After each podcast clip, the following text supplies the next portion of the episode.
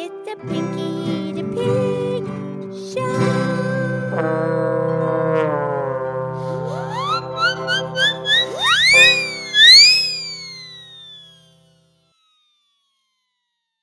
Okay, this is me. This is Pinky the Pig, and it is time for our podcast.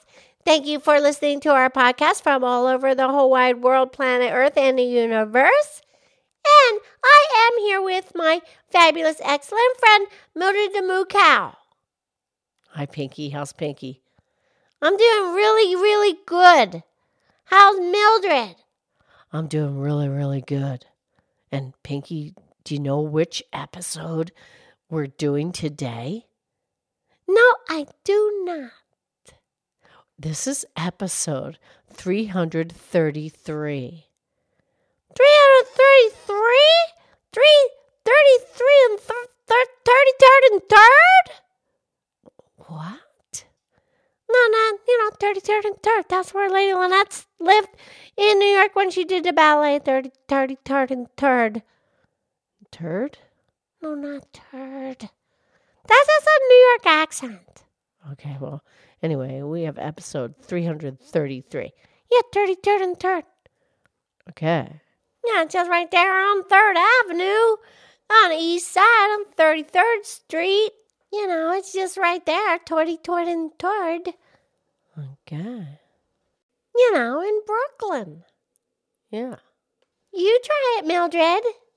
Torty, tord, and tord. See, you have it. You be a piece of cake. You're natural. Okay. Yeah, that's awesome, Mildred. I like the number three. Yeah, and there's three threes in 333. Yeah, 33rd and 3rd, 333.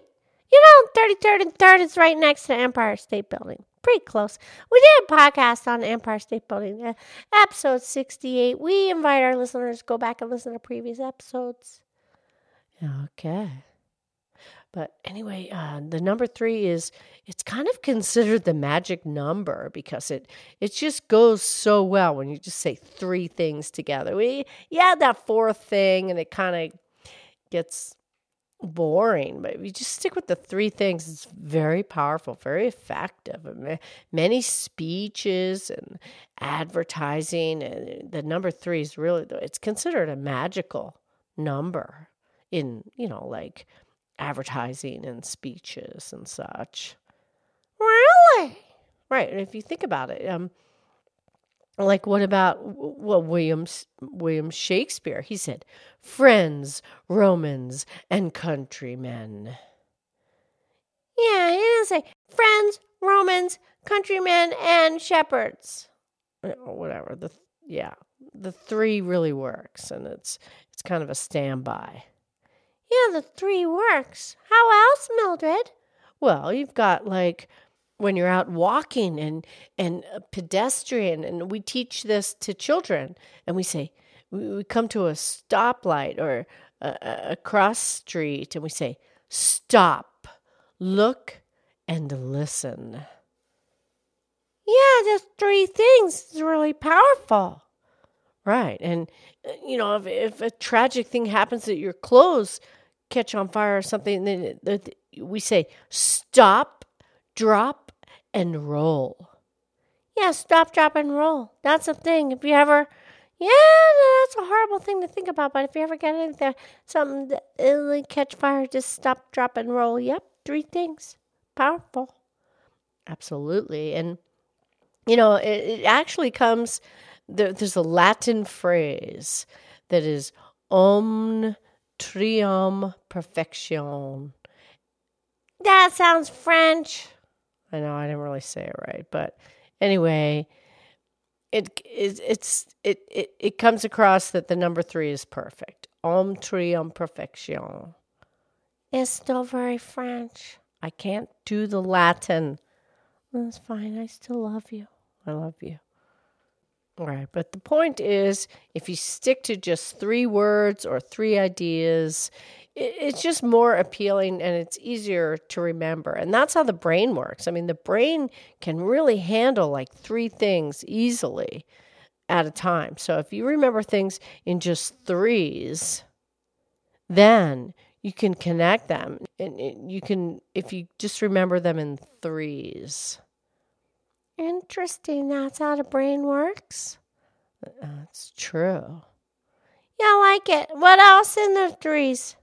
Well, like in the the American Declaration of Independence, it's life, liberty, and the pursuit of happiness.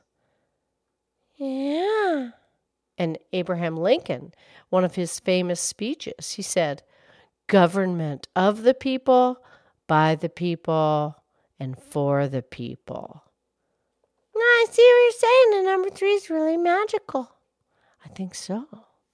Yeah, like peace, love, and harmony. There's three. Uh huh. Very good. You know, harmony, that's when you you each do your own little note, but it blends nice and it makes a nice harmony. Right. Harmony. Yeah, peace, love, and harmony. Those three things. Good. And then I have mind, body, and spirit. Yes, Pinky. That is a really, really powerful threesome right there. Absolutely. Yeah, I like the number three. I'm digging it more and more. Now that we talk about it, I really dig it. I do too. And you know, Mildred, okay, Eh, they say that every there's two sides to each story. Okay. But the third side meets in the middle. Now you have the perfect triangle of one side and the other side, but the third side meets in the middle, makes a beautiful triangle. It's pretty powerful, Pinky. Yeah, okay, do you have a pretty poem now, please? Okay. Okay, this poem was written by Thomas Parnell, titled On the Number Three. Beauty rests not in one fixed place, but seems to reign in every face.